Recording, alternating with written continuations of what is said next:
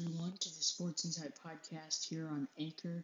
I'm your host, Wesley Uthon, and today it is our fourth episode of the week, which it means it's Thursday, and we will be talking about today, previewing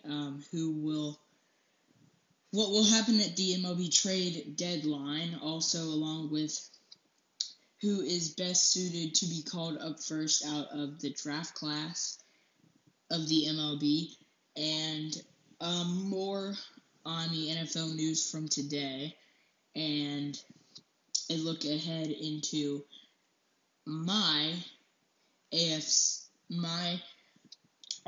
predictions for next week and Friday's episode, starting in Friday's episode, and our final division to finish the NFC. We'll do the NFC North predictions later on in the show. So I hope you all are ready for the beginning of the show, and the Sports Insight Podcast here on Anchor starts right now. To the Sports Insight Podcast here on Anchor, I'm your host, Wesley Uthon, and for our first segment to start, we will start today's show off by talking about what is expected to happen at the MLB trade deadline. So to start, I feel like we should definitely talk about the first player that I feel could be traded for a very, very valuable piece to a team, but they may have to figure this out. Okay, so a trade that could happen is for Trevor Story to be traded to a different team, and this just in, the Rays are trying to get Nelson Cruz and are set to acquire him in the next 24 hours, so he should be on his way to Tampa Bay, which is a good thing for them as a team, because Nelson Cruz is a great hitter. He's improved really, really well, and he will get their bats going in Tampa Bay, and they will be a very good, powerful hitting team offensively, and should be proven to do a little bit better when hitting the ball. Of course, some games is slow from Wander, Joey Wendle, G-Man. Of course, these guys are very good defensively, but when it comes to hitting the ball, you have to have some power, and I feel like Nelson Cruz will make that happen for the Tampa Bay Rays, and it should, especially this is a great pickup for Tampa Bay, especially a playoff team looking for the AL East pennant.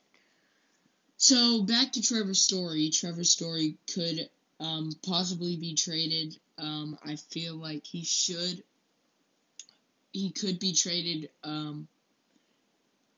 for Bo Bichette and the Toronto Blue Jays. I just don't see too much out of Bo Bichette, really, that I don't see that is great from him as a team player and a hitter and a all-around great fielder, and just what he brings to a team as a leader, in a sense. So if he's a leader, then we will be able to see a lot.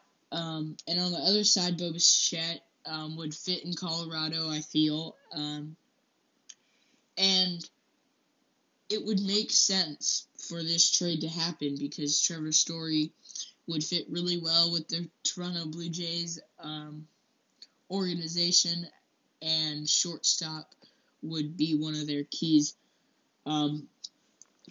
to get and improve with some better depth, and I feel like Trevor Story fits perfectly in that context as we get into MLB trade deadline things. And if I look at another player that could potentially be traded, I feel like he could be a guy where you think about guys like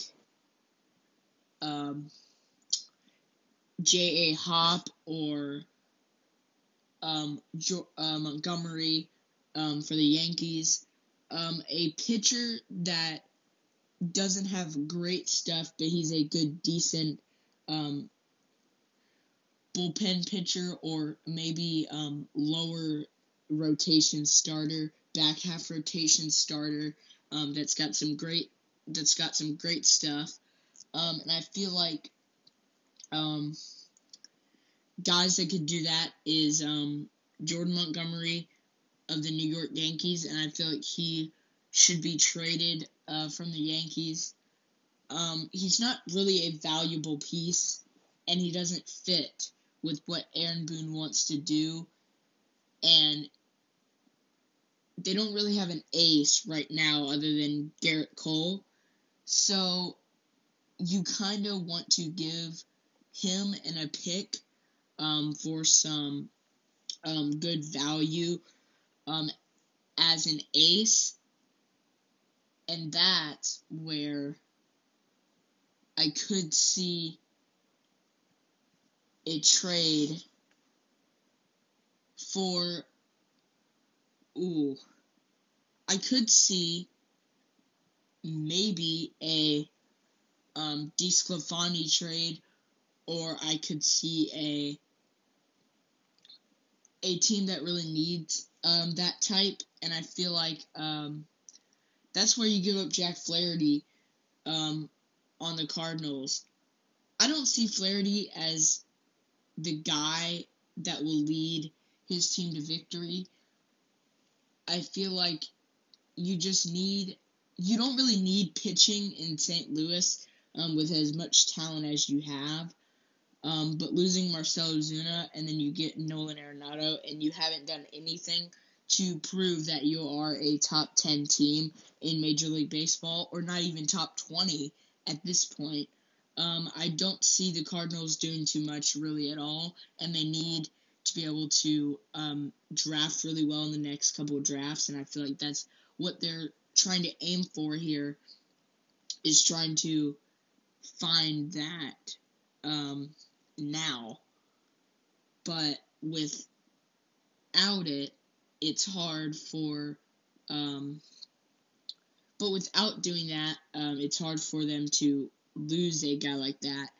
But I still think that Montgomery could give you a couple wins, and it'd give the Yankees some sort of second option when it comes to labeling it as an ace, because if you think of ace, you think of guys that are top end, Glasnow, DeGrom, Scherzer, Cole, Verlander, of course he didn't play this year, I would say Bueller now over Kershaw. But, I mean, you see what Urias does with a interesting part of Major League Baseball is that everything could change with a switch for these trades, and I feel like this is a great trade, because if you get rid of a lot of your cap space on that one player, and you don't have to consistently pay that person tons and tons and tons of money, and waste your money when you need to sign good free agents to improve your defense and offense, hitting, and instead of holding it for just one guy who really this year struggled to be an ace for St. Louis. And I don't feel like Flaherty really did that.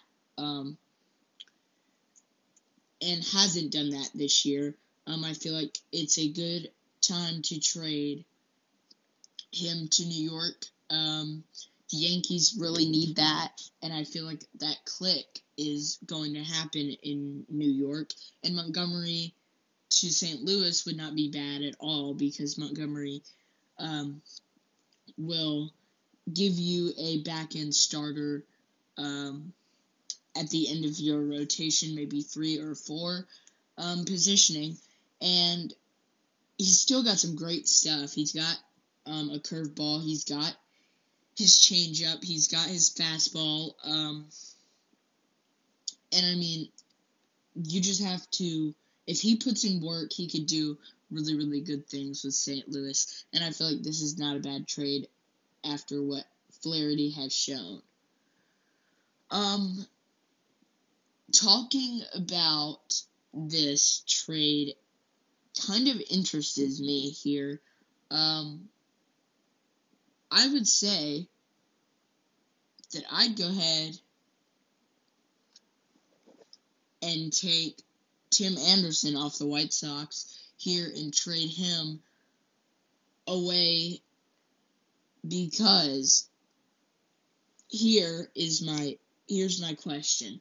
Tim Anderson is an injury-prone shortstop that has a high batting average, that has one of the highest batting average, really, to begin with. And it's going to be interesting to see what happens when it comes to those things. Excuse me for yawning. But when you begin to think of him, I would say Tim Anderson really would fit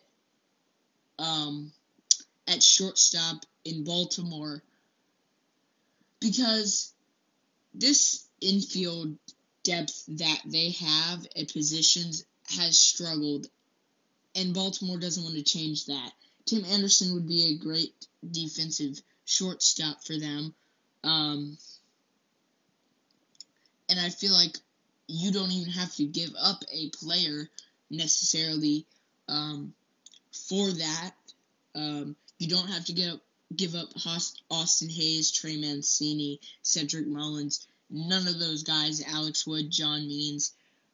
You don't really have to do that in this situation. Just picks would be a good situation, maybe a first round and a second round pick for upcoming years in the NBA draft, in the MLB draft, 2022 and 2023, or maybe possibly 2024, depending on the situation. But right here, Tim Anderson would really work in Baltimore. He's a great athletic shortstop. He'd fit in with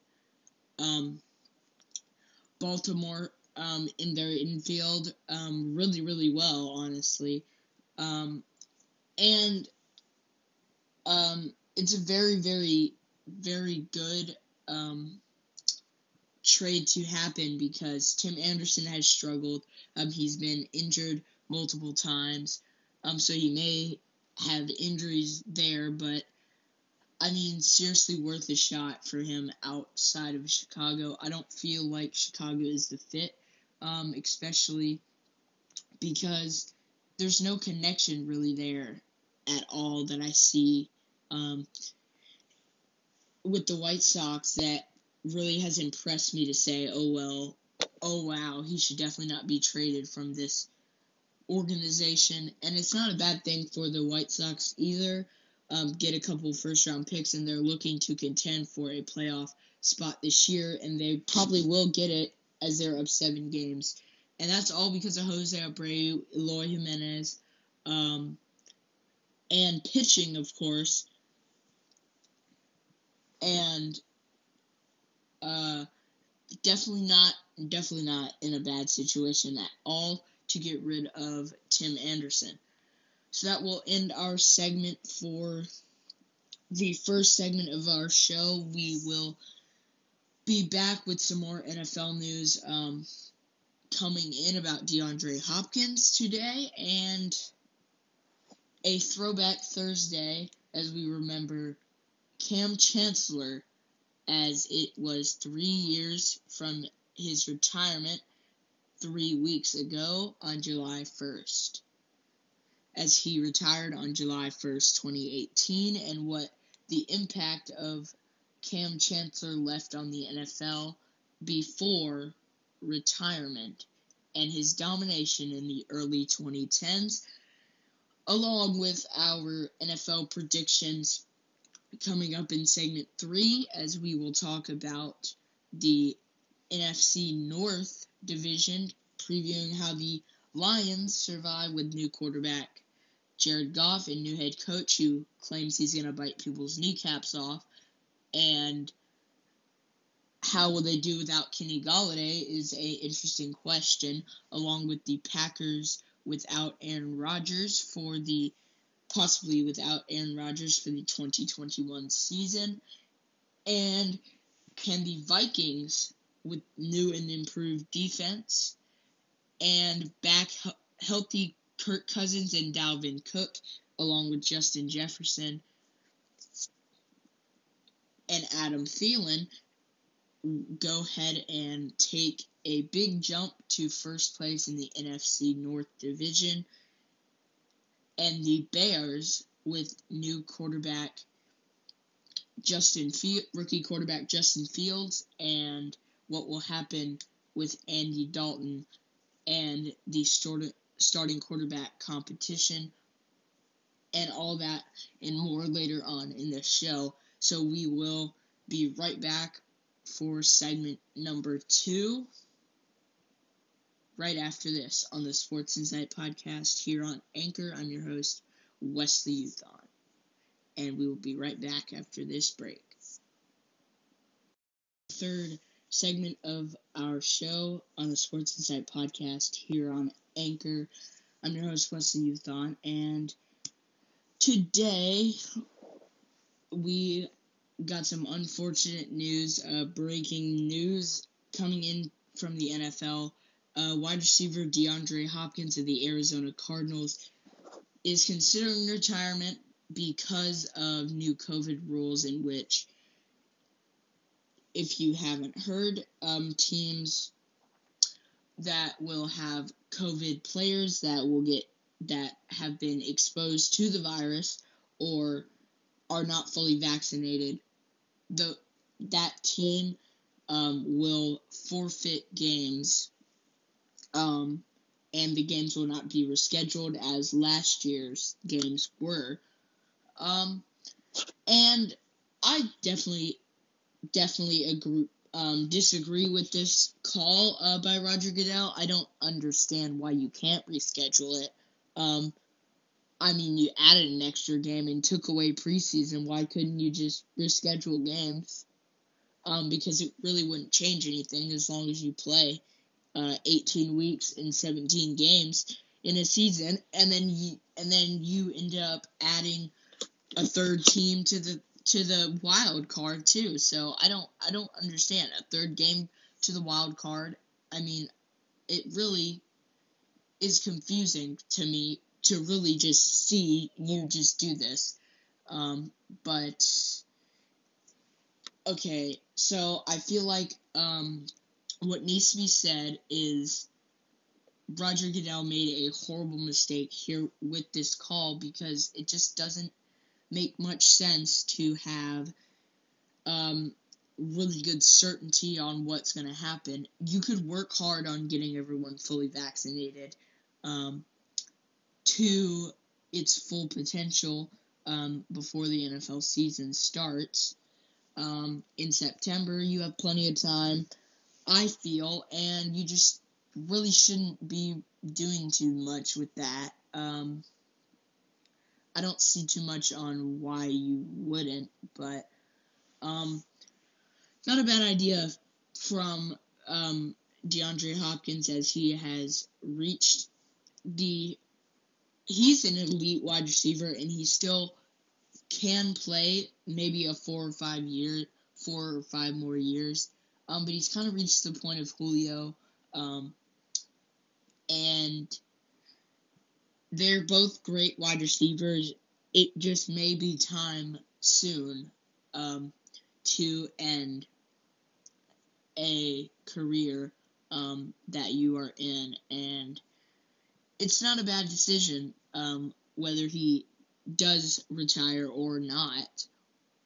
And considering retirement is a hard thing for NFL fans, of course, Cardinals fans right now, and people that like DeAndre Hopkins, and Clemson fans, of course, because that's where he is from.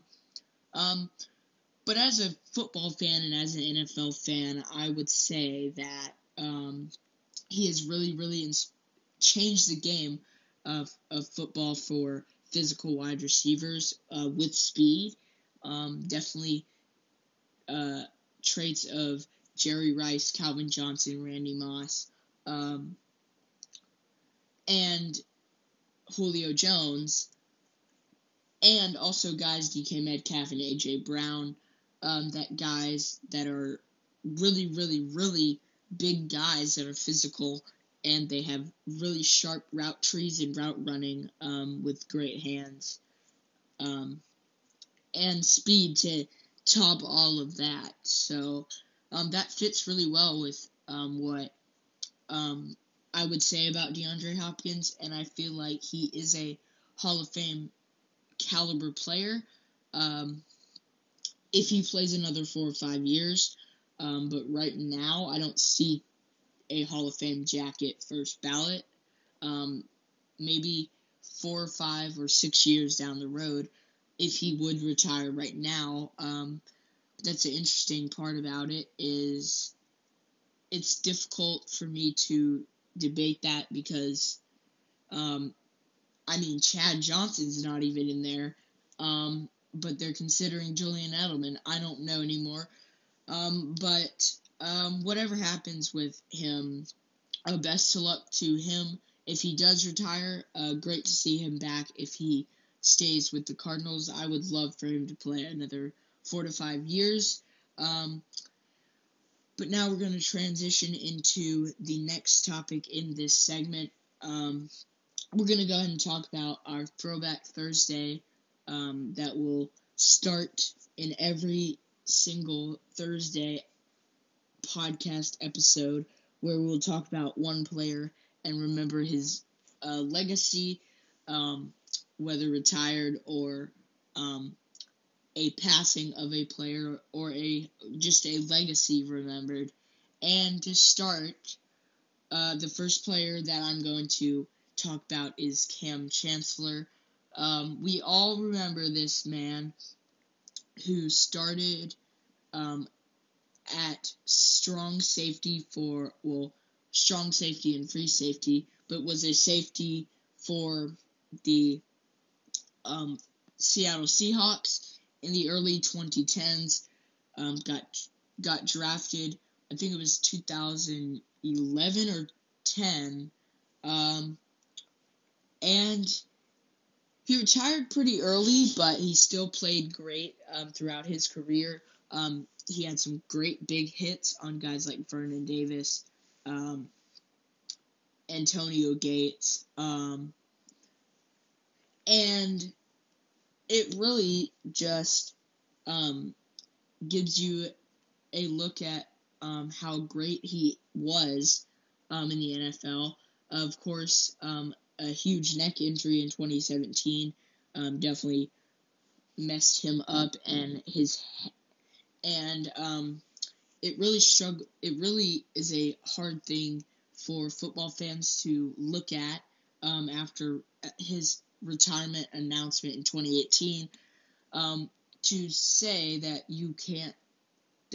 he can't just walk away from football, but it's hard to think of a guy that could hit that hard and could play and could just react and could see the quarterback and could force a fumble and could hit you that hard at such a young age. And he was 25, 26, 27, and he was still hitting people lights out. And he's only 33 now. So we will never see Kam Chancellor step foot on a football field again because of his neck injury in 2017. It's going to be hard to come back from that. Just like if you blow your knee out, it's hard to ever come back from something like that. But it shows that you can be one of the best icons and leave a legacy on the field. And people remember you on the turf because of the statement you put on in the NFL. Kam Chancellor should be a Hall of Famer. I feel like if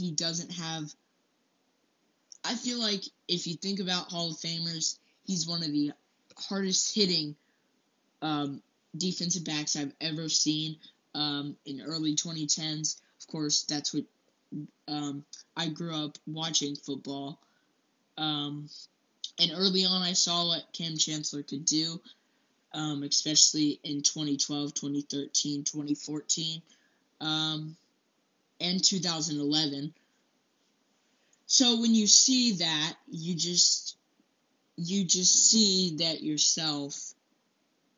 It's just crazy to think about how somebody changes a game, and the way that he did it was amazing.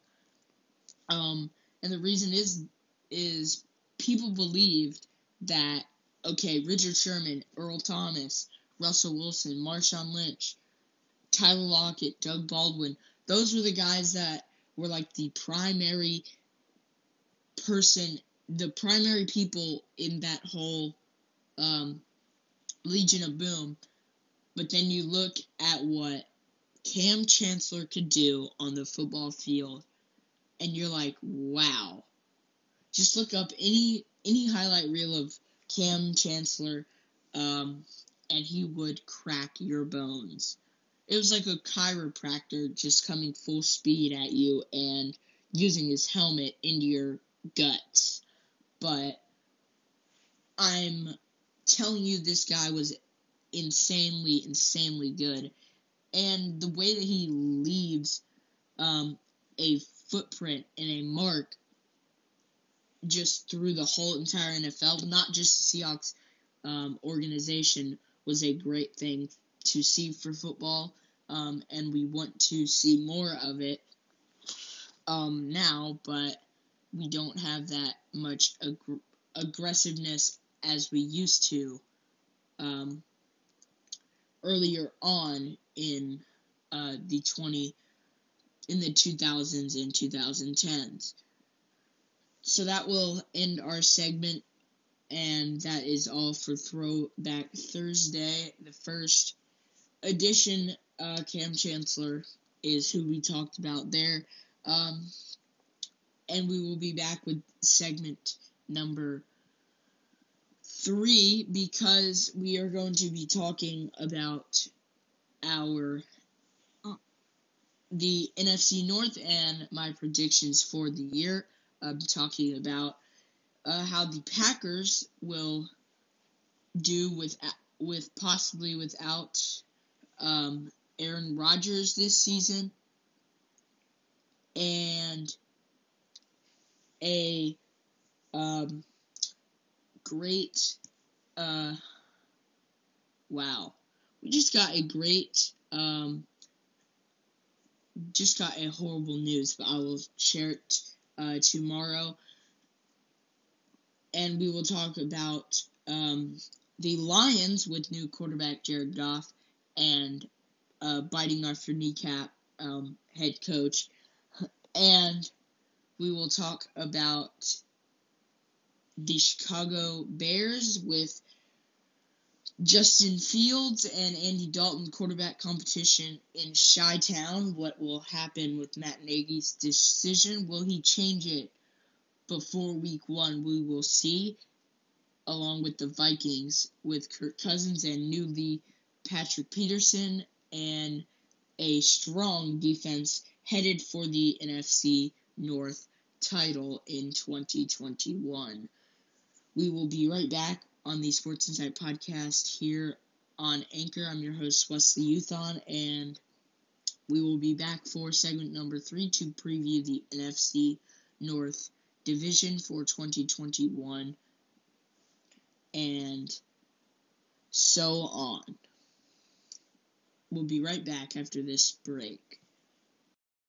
Back to the Sports Insight Podcast here on Anchor. I'm your host, Wesley Uthon, and this is our final segment of the show. I usually have 5 segments, but I have 4 segments today, as this is going to be the biggest and longest segment of our show today. Tomorrow I'll be back to 5 segments. And to begin our final segment, the NFC North predictions. To begin, I'm just going to say this. Considering the circumstances given, Aaron Rodgers there, Aaron Rodgers not there, Packers are not winning their division this year, and I'm convinced of that because this is not going to be their division. And I see it as Aaron Rodgers going to Denver. I honestly, there's no doubt in my mind that he wants to be traded, and there's no way that he's going to stick around with no offensive line, no help to throw the ball to other than Devontae Adams and Robert Tonyan. And seriously, dude, he wants to be in championship contention, and Denver's definitely not going to do it for him, but, hey, it may put them in a good spot because they have Courtland Sutton, Noah Fant, guys that he can utilize, but also I could see him coming back to the Packers. But he's still just... And there's a team that intrigues me in that division other than the Packers, and that's the Vikings. I think the Vikings will be number 1 in their division. They will win the division. Not gonna be super detailed into this. I see 11-6 out of them, with the Packers finishing 10-7.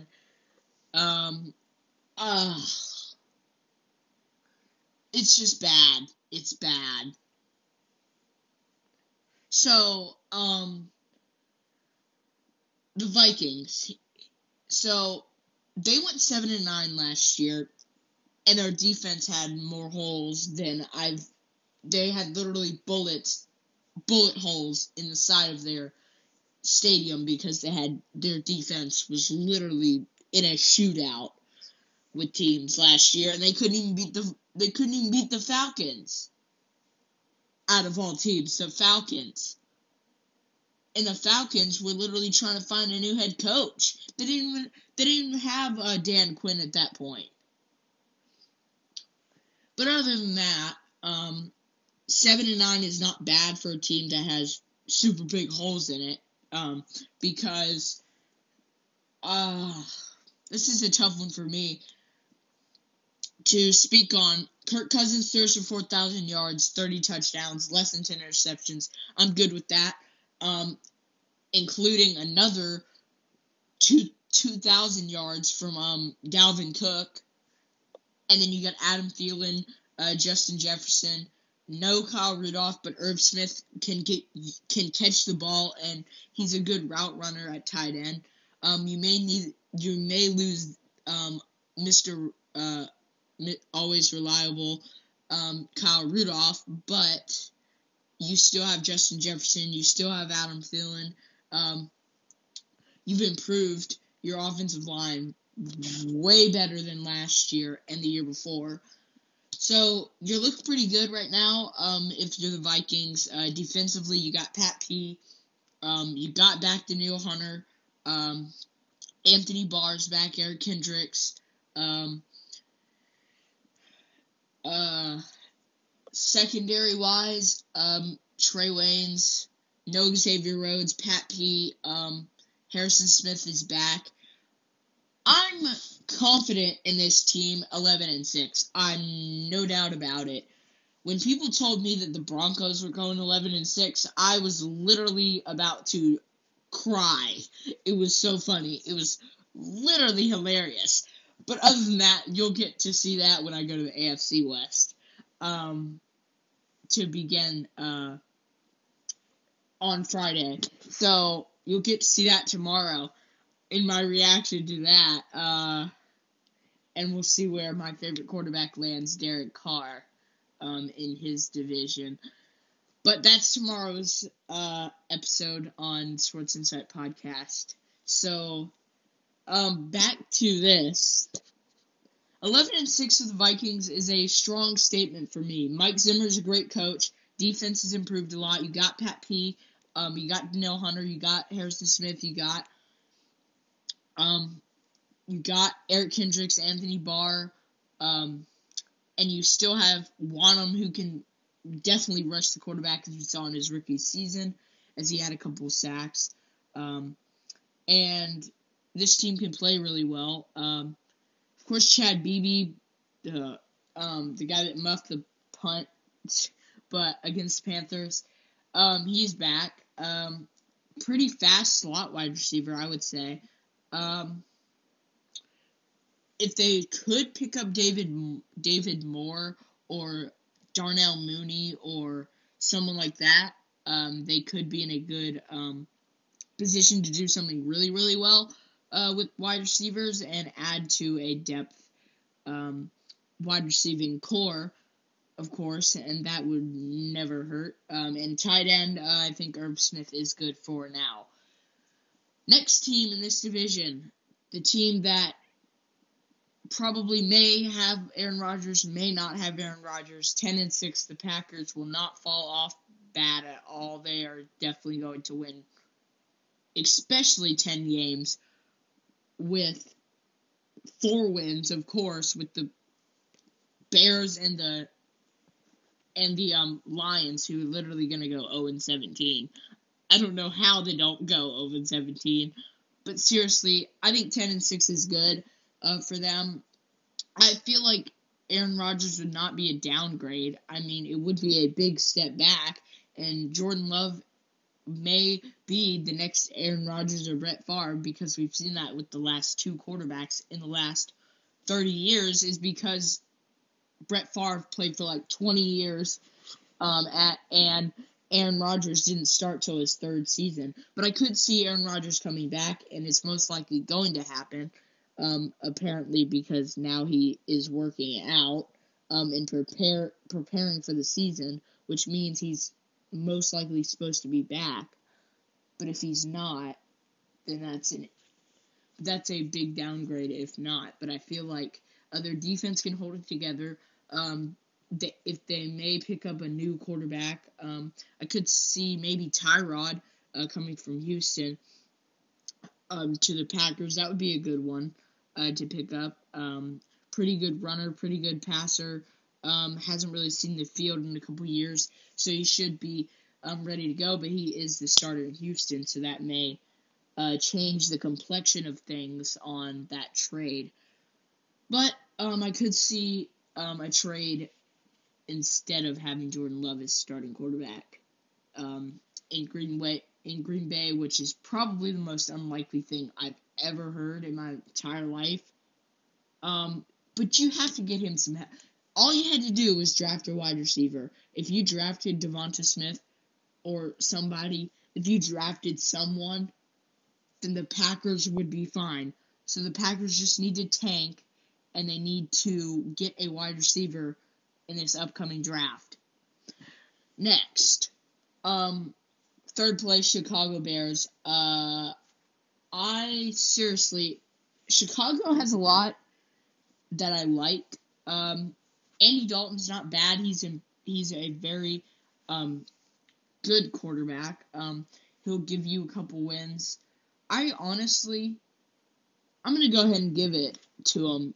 I'm gonna go ahead and say they're gonna be 8-9 on the year. I think that they will definitely get 2 wins against the Lions, and they should be able to maybe get one on the Packers, hopefully, that is. They won't steal any from the Vikings, most likely won't steal any from the Packers, but really seeing their schedule, they could get wins fairly easily, but it depends on how things go. See, of course, when I think of their schedule and looking at it now, you definitely see something out of this team. So, looking at the Bears' schedule, they could definitely win against the Bengals. They could definitely beat the Lions twice. They could definitely beat the Raiders. The 49ers could be an interesting one. Will be an interesting one. The Giants. So down the stretch, they could have some pretty bright spots. They'll definitely get to a interesting place, and maybe even the Steelers, surprisingly, if they can do something crazy like that. Maybe even the Cardinals. We never know, because they beat the Buccaneers last year. Maybe the Buccaneers, I don't know. I feel like the Bears are pretty strong coming into this new season. They're not bad by any means. Andy Dalton is not the best person to have in that situation, but he will definitely be a good veteran to teach Justin Fields, and Justin Fields needs a little bit of time to learn from a veteran himself. And Andy Dalton, who played great with the Bengals in Cincinnati. So that was an interesting one to see. But the Bears looking pretty promising for this next season. And the final team, I don't even have to say it, 0-17 for this Lions team. What in the world? Okay, Jared Goff, seriously. Jared Goff is not bad. He's not bad at all. He's a solid quarterback. But what does he have around him? Other than Hawkinson and, other than Hawkinson and Swift, you have nobody around you. How are you going to get the ball to Tyrell Williams and Rashad Perriman on Patrick Peterson, Jair Alexander, Darnell Savage, and